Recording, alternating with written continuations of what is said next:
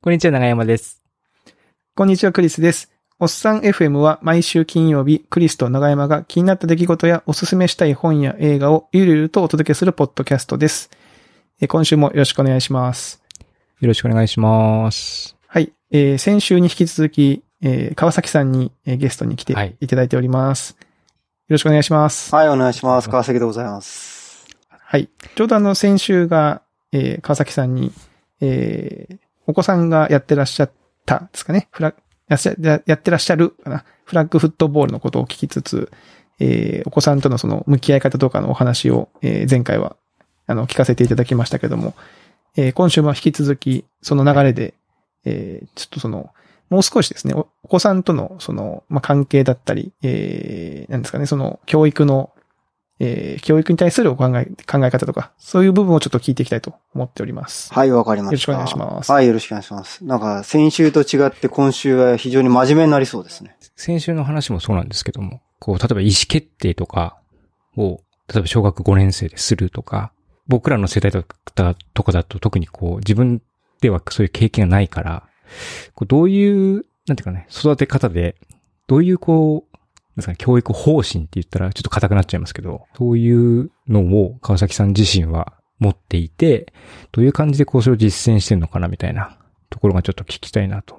そうですね。やっぱ自分の人生の中で仕事が結構大きいじゃないですか。じ、あの、時間を、例えばまあ、7日、1週間7日あったらやっぱ、ね、5日は働くことになるし、で、24時間ってことを考えたら睡眠時間がまあ、例えば、ゆっくり寝られる方だったら8時間で、まあ16時間、あ、さああって、で、移動、まあ、30、まあ1時間まあ2時間とか、そこら辺かけたとしたら14時間って、だほぼ14時間っていうのは何らか仕事もしくはまあ食事がそこから3時間引いたとしても、11時間ぐらいは、どう考えてみんな何がしか仕事か、もしくは関係するものとしてやってるわけじゃないですか。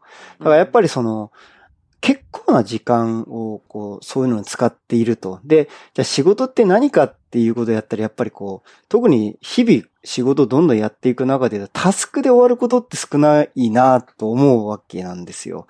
だやっぱなんか日々こう、じゃあ、あの、先週もちょっと言ったみたいに、じゃあ今日はこれをしよう、これをしないっていうことっていうの連続じゃないですか。だからやっぱその、それは自分の中でやっぱ意思決定っていうことは、すごくその基礎的なスキルうんだよなっていうのを思ってて、なんかそれをなんかやっぱちっちゃい頃なんか意識、意識づけることっていうのは、なんか小さい頃からちょっと本人にはやらせてたつもりです。だからなんかこう、じゃあどこに行くっていう時でも、まあ彼に聞くっていうのはしてたし、あ、それはレレジャーとか旅行に行く？そうそうそう。そういうのはだからやっぱりこう、いや、ここに行こうよっていうのよりは、あえて、例えば二つとか、まあ三つとか選択肢を用意してどこに行きたい、じゃあなんでそこに行きたいのっていうね。なんか、うんそういうのは、やっぱり意識してましたよ。そこは。すごいですね。じゃあ、そういう、そういう鍛え方で結構そういう、なんか思考というか、その物事を決めるとか、に対しても特にその、なんですかね、ストレスなくというか、まあ、決め方も自分の中でこう固まってきたりするもんなんですかね、その。そうですね。だからやっぱり、早く意思決定をしなきゃいけない。まあ、例えば早く意思決定するっていうことで考えたら、やっぱりその知識があった方がいいじゃないですか。要はなんかこう、無限の選択肢の中から、その、一番最適な回に導き出すっていうことって時間かかるじゃないですか。だからなんかコンピューターで言ったらさ、なんかこう、ハードディスクっていうか、まあ今だと SSD やえば早いけどさ、そのハードディスクっていうよりはオンメモリーの方が早いじゃない。だからやっぱりその選択肢が絞り込まれてるっていうことの、自分の選択肢があるところから絞り込んだものの中から選んだ方が早いから、いかにその、たくさんの知識を入れておいて、その知識の中、有用な選択肢、なり得る選択肢を自分の中で選んで、そこからこう、ウェイト付けして選んでいくっていう風にしていった方が楽なんですよ。だからそれはなんか人間もも、そういうもんだっていうのがああるから、だからやっぱインプットをたくさんさせるっていう点で、例えばそれは意思決定を多くさせるために、インプットが必要で、たそれは、か俺ら、その、うちの妻とかで言ってるのはやっぱ本はたくさん読ませようとかうんね。っていうふうにこう、繋がっていくってことになるんだけど、えー本はもう結構お子さん本読むのすきでたくさん読むって感じなんですか？そうだね。だから最近とかだとさ、俺なんか会社から帰ってきて、なんかすげえこう、有林堂なのさ、このカバーに包まれたやたら熱い本もあるなと思ったら3体ってわかる？最近こう、あ、SF の。うん SF の？あれとか読んでて、お前結構熱い本読んでるね、とか。3体読んでんだだか。ら俺もそれそれ面白そうと思ってた。ああ、中1です。今中1。おーへいいですね。うちの中3も読んでますよ、3体。ー あ、そうなんだ。読んでます、読んでます。はい。まあ僕も結構川崎さんと似た感じで、あの、まあほ本じゃないですけど、インプット大事だろうと思って、僕はまあ、その3体は本人が買買ってきたんですよ。そう、本本人が買ってきて。そう、マニアックだね。あとなんか最近買ってきたお、それ笑ったのは、なんか、倒産、倒産図鑑みたいな、なんか世界の企業の倒産、いかにして倒産したかみたいな本。ああなんかあれ結構面白かった。いや、後で彼が買ってきた本読んだんだけど、面白かったんだけど、なんでお前これ買ってきたみたいな感じで。それあの、なぜ倒産したかみたいな本ですか？ね。そうそうそうそうそう。それ全く同じ本僕も買って、で それはクリスさん買ったってこと？僕が買いました。あは。はいへえ。あそうそう、今聞いてて思ったんですけど、うん。僕、僕も結構ね、あの、うちの子長男とか本読んでる方だと思うんですよ。ただ、うん。その、僕が読みたいなとか、僕がこれ面白そうだなと思った本を買って、まあ、置いとくんですよね、リビングとかに。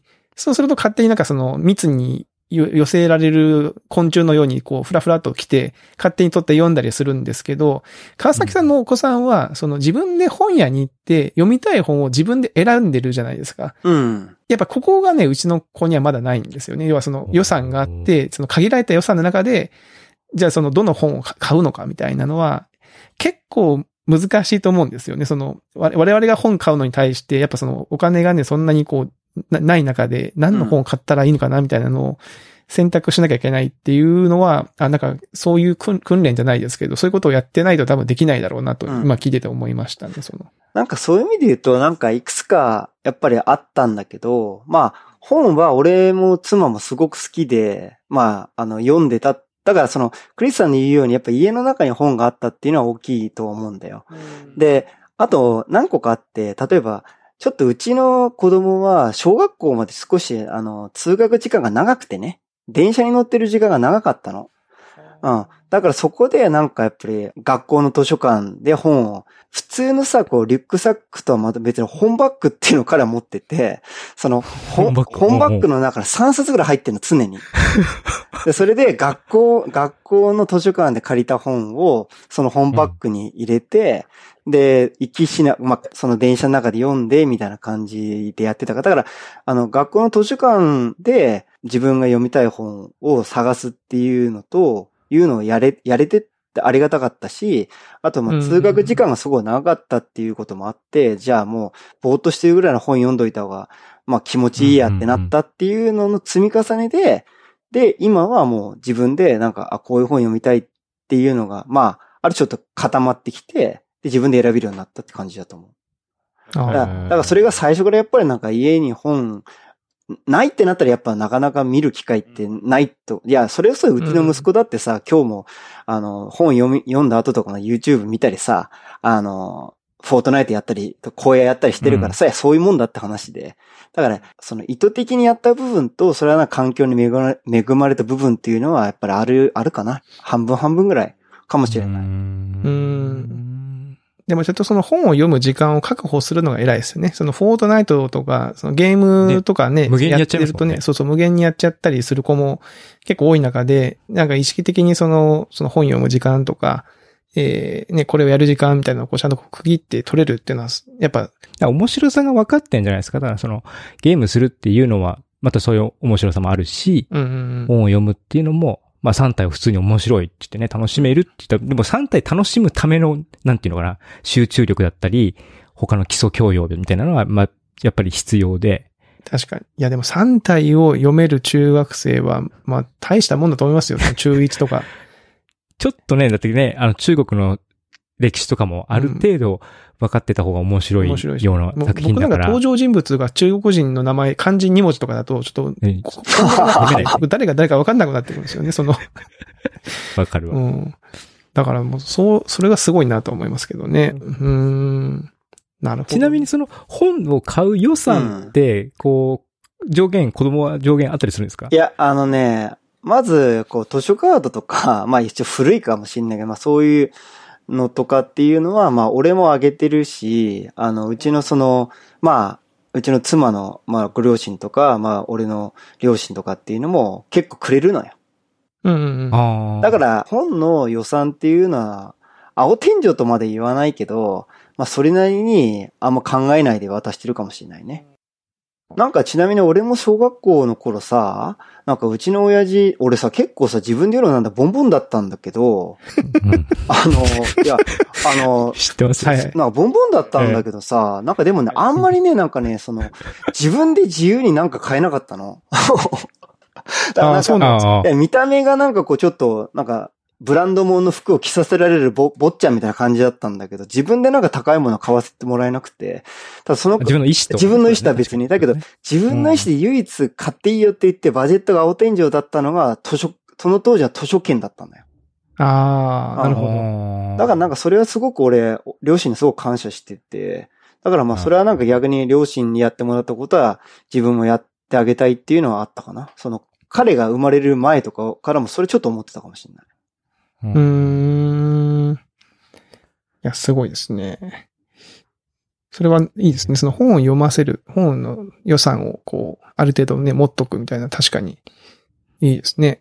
うーん。その読む読む本の内容とかは、なんかその、川崎さんがチェチェックじゃないですけど、いや、あいやもう全然チェックしないよ。全くチェックしない。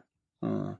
あ、そうなんですか？あもう好きなもん買いなさいっていう話で、もう何でも、もう次雑食じゃない？あいろいろなタイプの SF も読めば、SF も読めばビジネスの本も読むし。ビジネスの本も読めば、なんか、うんまあ、あと宇宙は彼好きだから、宇宙の、その、ロケットのはの、このまあ、どっちかというと宇宙工学みたいなこととか、なんかそういうのをすごいね。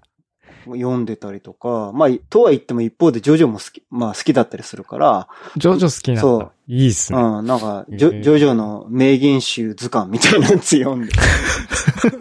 なんかそう、ジョジョの名言集よ読んで面白いんかな？めちゃくちゃこう雑食ですよ。いい意味で。いい意味と思うよ。俺はそういうのはね。うん例えばちなみにそのジョジョとか、まあ我々世代のコンテンツじゃないですか。言ったら。そういうのを軸に親子の会話があったりはするんですか？その。あるよ。めちゃめちゃあるよ。その、あ、本当ですか？ジョジョとかはもう俺も好きだし、妻も好きだし、まあ、それで彼も、ただ、そのジョジョでも南部が好きっていうのはちょっと意見が分かれるかもしれない。あ ちなみに、ちなみに聞いておきたいですけど、川崎さんは南部が好きなんですか？いや、俺、難しいこと聞くね、それ。まあい、や、だって今自分から振ったじゃないですか、その、意見が分かれるところをちょっと教えてください、その。え、ぎゃお子ちょっさんと。と逆逆にさ、その、息子から言うと息子は黄金の風なんですよ。だから、あの、あの、イタリアのね。そう、イタリアのね、そうそう、はいはいジョルノ・ジョバーナですよ。が、あ僕も好き。まあ彼なんかすごく好きなんだけど、うんうんああ、そうだね。難しいところあるな、それは。すごく難しい。そ 何慎重になってるの？はいちょっと、ちょっとひ、ちょっとひよってきた。でもね、なんか意外、意外にね、俺は結構ジョースキは好きですよ。だからく、もうドスト、もう主人公のど、ど真ん中って感じですよね。そうだね。ジョースケうん。だからあそこら辺のこう、まあ、そのジョースケっていうのがなんかこう、やっぱキャラとしてもすごく面白いっていうのもあるし、一方でなんか俺はちょっとやや、あの、キラヨシカゲに憧れるところもあったりするから、そう。なんかそういうの見ててもなんか意見が違うよね。ああ。でもそういうのをお子さんと話できるのは面白いですね。そうそうそう。そう、そういうのするよ。話したり。最近なんか、川崎さん、鬼滅の刃読んでませんでした？読んでる。めちゃめちゃ読んでる。この前だから池田さんと一緒に鬼滅の刃について語る YouTube っていうのを、あの、撮影したんだけど、まだ公開してない。そ れちなみに、それはなんかその、いわゆるこの、おっさん FM 的に別にその、本当仕事とか全く関係なく、単にその、鬼滅の刃面白いよねっていうのを、誰かに発信したくて撮ったってことなんですか？そうそうそう。あの、ただ俺とその池田さんが、まあ本当鬼滅面白いねって話になって、何が面白いのっていう話とかね、そういう話をするっていうの。ああ。池田さんの事務所でやりましたけど。それを早く公開してほしいですね。でもちょっと絵、絵があるとちょっとおっさんが二人で絵があって厳しいっていうのを二人で話して、ちょっとお蔵入りになっいやー、わかるわかる。あ、でもあれじゃないですか、最、最後のその、プロダクションのところで VTuber にこう、痴漢してもらったら大丈夫じゃないでいすか。やーぜひそうしていただきたい。その、鬼滅の刃は別にお子さんからっていうよりかは、川崎さんが読み始めああ、もうそれは全然息子は全く、え、鬼滅みたいな感じだね。あもうそれは、え、逆に？逆にっていうか。逆、逆にっていうかそうだね。俺はすっげえ好きだけど、息子は全然ハマってない。あ、そうなんだ。うん。意外。もう、小中学生全員読んでるものだと思ってた。なんか逆にちょっとハマり、みんなハマってるから僕はみたいなところもあるのかもしれないああ、そういう？うん。まあちょっとオタク属性あるじゃんそういうのねなんかね。みんなやってる。うん。うん、うん、うん。ちなみにこの、ステイホームというか、うん。えーまあ、休校だったり、あの、在宅ワークみたいなの多分こう取り込まれてたと思うんですけど、その期間はやっぱりこう、親子関係は密に過ごされたんですか？その。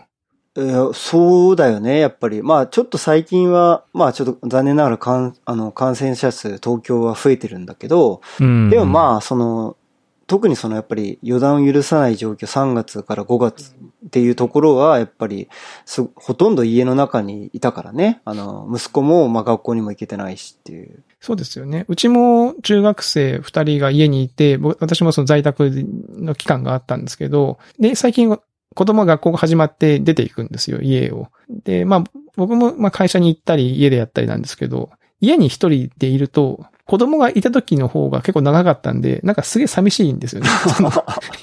はいはいはいはい。なんか、別に同じ部屋でやってるわけじゃないんですよ。そのね、その部屋は別だし、なんかその、いわゆるその、ななんていうんですかね、こう、クリス家の中に人が自分しかいないっていうのが、なんかめちゃめちゃ寂しくなって、あーでもなんかわかその気持ちわかるよ。うん。うん、なんかあの時間はすごい特別だったんだなっていう気持ちに、そう、だからなっ、てます。うん、だからやっぱ改めてその、なんかね、家族と過ごす時間っていうのは意識しないと取れたかったんだなと思うじゃん。う。うんんうんうん。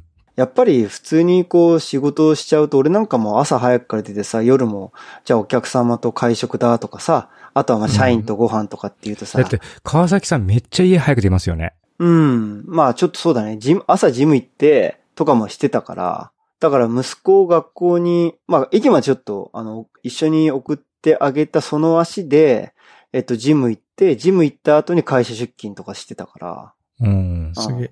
だからまあ、朝早く行かないと。で、まあ夜は夜で、あの、会食とかそういうのもあるしっていうことですよね。そうだね。うん。会食もそうです。まあ、あと、うちの会社もいろいろ採用もが頑張んなきゃいけない会社だったりするから、あの、お客様もそうだし、まあ、採用の候補者の方とかと食事することとかもあるから。うんうんうんそうなるだからまあそこはいいんだけど、そういうのがあって、やっぱりこ家族とっつった時にさ、やっぱりもう週末しか時間取れないってなるわけよ。うん。で、さらにちょっとさ、さあの、先週も話してみたいにさ、なんかそのフラッグフットボールって土日が潰れちゃうんだよね。そうですよね。で、それは、その間は親子じゃないんですもんね。それはね。選手とコーチそう。そっかそっかそっかぶ物理的な関係として息子と俺っていうのは、まあ選手と、まあコーチって関係性においてもいるはいるけど、うん。もうその、まあ下の子が今さ、まあ幼稚園来年入るっていうのと、あと妻がいるわけだから、もう妻と下の子とかってのは物理的にも会ってないわけ、週末に。あそっかそっか。もういないですもんね。なるほど。だからもう、そうなるとさ、ちょっとこう、危ういよね。危うい。確かに。そうそうそう。だから、あの、まあ、改めてその息子もそういうわけで、フラッグもちょっと今一旦、あの、新型でちょっとお休みっていうこともあるし、で、まあ、一緒に、あの、妻も、娘も、息子も、俺もかい、あの、家にいるっていうことなんで、その、すごく密だよね。あの、う。うんん。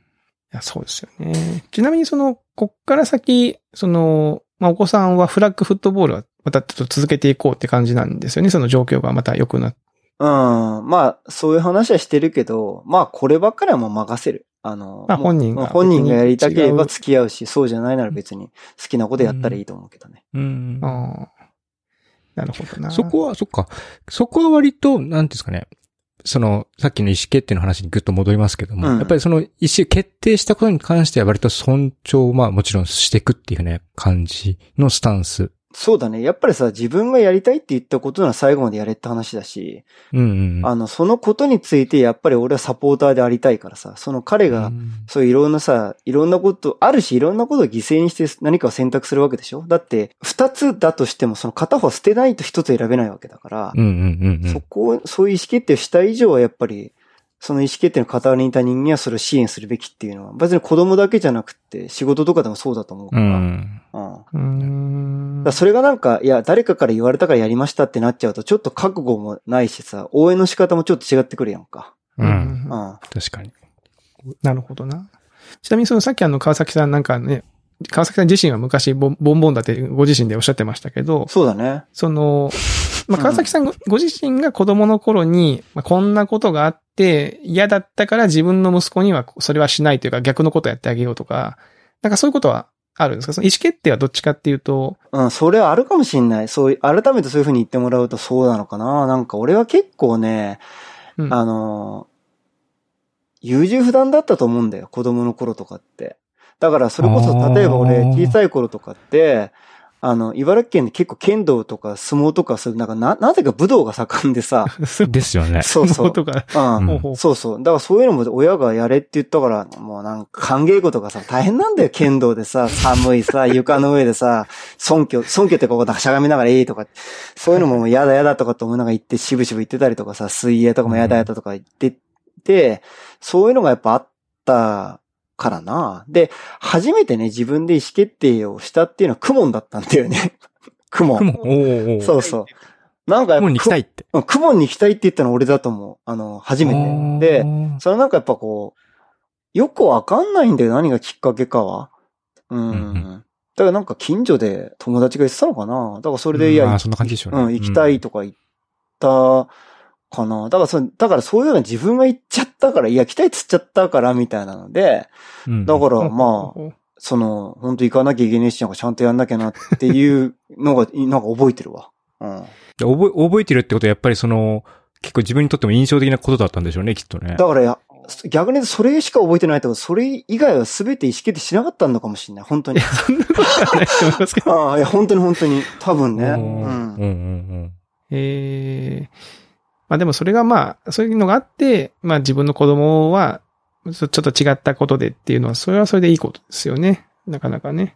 あのー大人になってから、あのーとか特にこう、まあでもやっぱハテナが大きいのかなその、それまでってのはやっぱある程度の規模の、規模感のある会社の中で、なんか、まあ、ある種タスク的なさ、この、これをやってください、はいって感じの仕事の仕方からさ、誰からも指示を受けないって、まあちょっと、あの、ハテナ、まあどこでもそうなんだけどさ、社長も忙しいし、なんか社長がこれやってくる、あれやってくる、絶対なんないじゃん、スタートアップってさ。うん。うんだからね。だからやっぱ自分で考えて、あこれはちょっとやっとかないと大きくなれないしとか、きっとこの社長はこういうふうに考えてるから先回しこれやっとこうっていうことを考えなきゃいけないっていうふうになってくんだよね。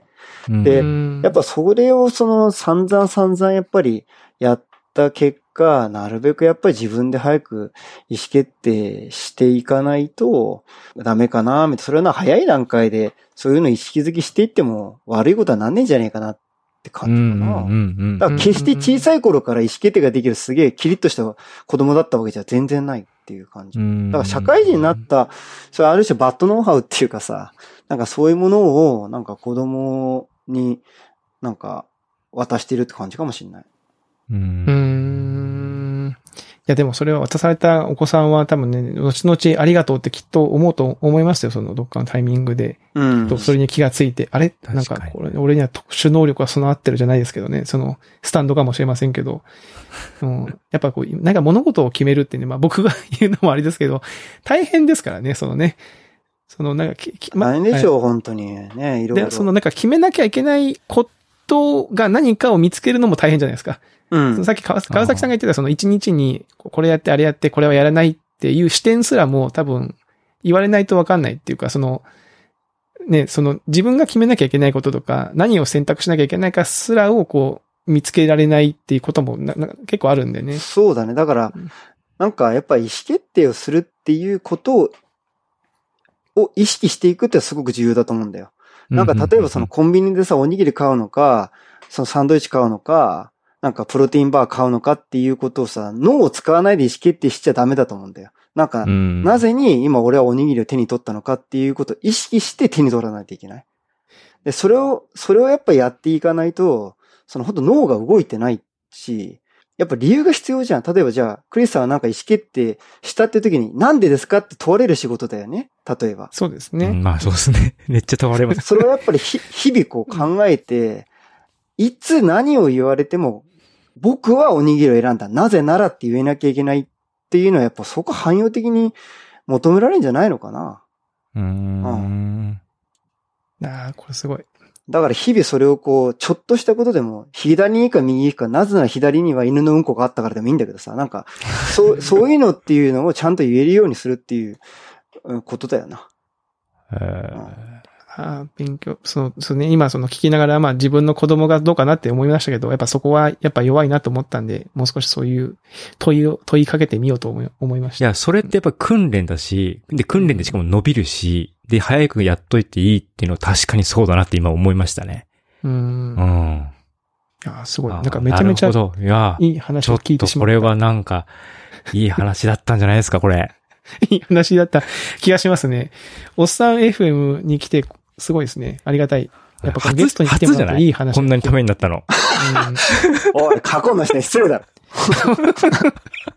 いや、過去の人ももちろん、あれあれなんですよ。やっぱ僕と長山さんだけ喋ってるとね、どうしてもそういう感じにならないんで、やっぱゲストの方が来ていただくと閉まるっていうね。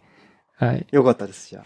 はい、ありがとうございます。いやあの、お時間もね、いい感じになってきたんですけど、川崎さんもしあの、あの、番組内で、なんか、お知らせとか、なんか告知とかも、しあの、あればと思いますけど、ありますか？特にないですか？いいんですか？その告知なんかしちゃっても。あ全然あ大丈夫です。あれば。はい。あの、YUKAWASA っていうので、ツイッターゆかわさってのやってるんでね。ぜひなんかあの、あの、僕が、のねはい、はい僕がこういうなんかいいこと言ってるなと、川崎これいいこと言ってるなっていうのがあったら、あの、ぜひね、あのツイッターのフォローよろしくお願いします。あはいぜひ。でリンクも貼っときますので、ええリンクも貼っときますんで。はいそこか。らフォローをもうちょっとでお願いし1万人いきそうなんですよ。お、すげえ。ですから、その、もうれ。それがね、もう一進一退繰り返してるから、ぜひちょっとね、おっさん FM の力を借りましてね、いやー、あの、全然一気力なんねに、。一気に2万まで行きたいと思ってます。ぜひぜひ、一気に今まで行かせまはい、しょうか。はい、よろしくお願いします。はい、ぜひ。はい、ありがとうございました。ということで、先週、今週と、えーはい週にわたりまして、えー川崎さんに来ていただきました。ありがとうございました。はい、ありがとうございました。はい。というところで、えー今週のおっさん FM は以上と、えーなります。うんえーまた来週お会いしましょう。さようなら。さよなら。